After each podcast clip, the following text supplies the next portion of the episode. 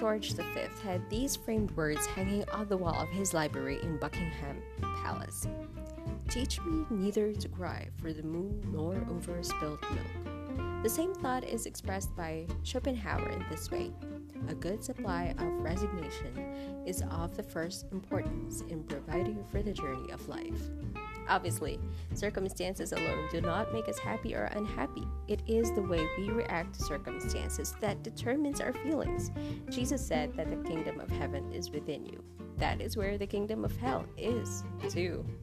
We can all endure disaster and tragedy and triumph over them if we have to. We may not think we can, but we have surprisingly strong inner resources that will see us through if we will only make use of them. We are stronger than we think. The late Booth Tarkington always said, I could take anything that life could force upon me except one thing blindness. I could never endure that. Then one day, when he was along in his 60s, Tarkington glanced down at the carpet on the floor. The colors were blurred. He couldn't see the pattern. He went to a specialist. He learned the tragic truth. He was losing his sight. One eye was nearly blind, the other would follow that which he feared most had come upon him. And how did Tarkington react to this worst of all disasters? Did he feel, This is it, this is the end of my life? No. To his amazement, he felt quite gay. He even called upon his humor.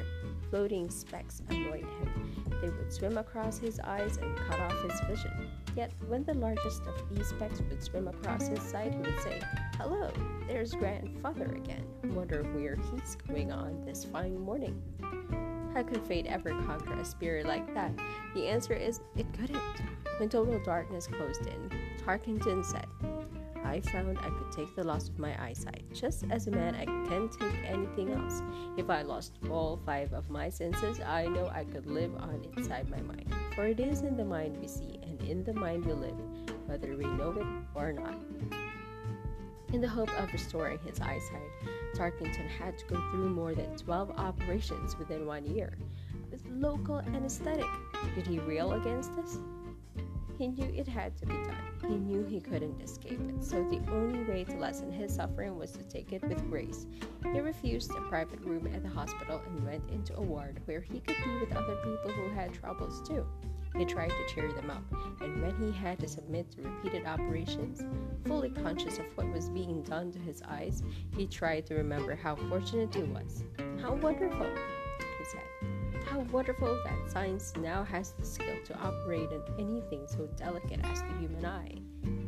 The average man would have been nervous wreck if he had had to endure more than 12 operations and blindness. Yet, Tarkington said, I would not exchange this experience for a happier one. It taught him acceptance. It taught him that nothing life could bring him was beyond his strength to endure. It taught him, as John Milton discovered, that it is not miserable to be blind, it is only miserable not to be able to endure blindness. Margaret Fuller, the famous New England feminist, once offered as her credo I accept the universe. When grouchy old Thomas Carlyle heard that in England, he snorted, By gad, she'd better. Yes, and by gad, you and I had better accept the inevitable too. If we rail and kick against it and grow bitter, we won't change the inevitable, but we will change ourselves. I know. I have tried it.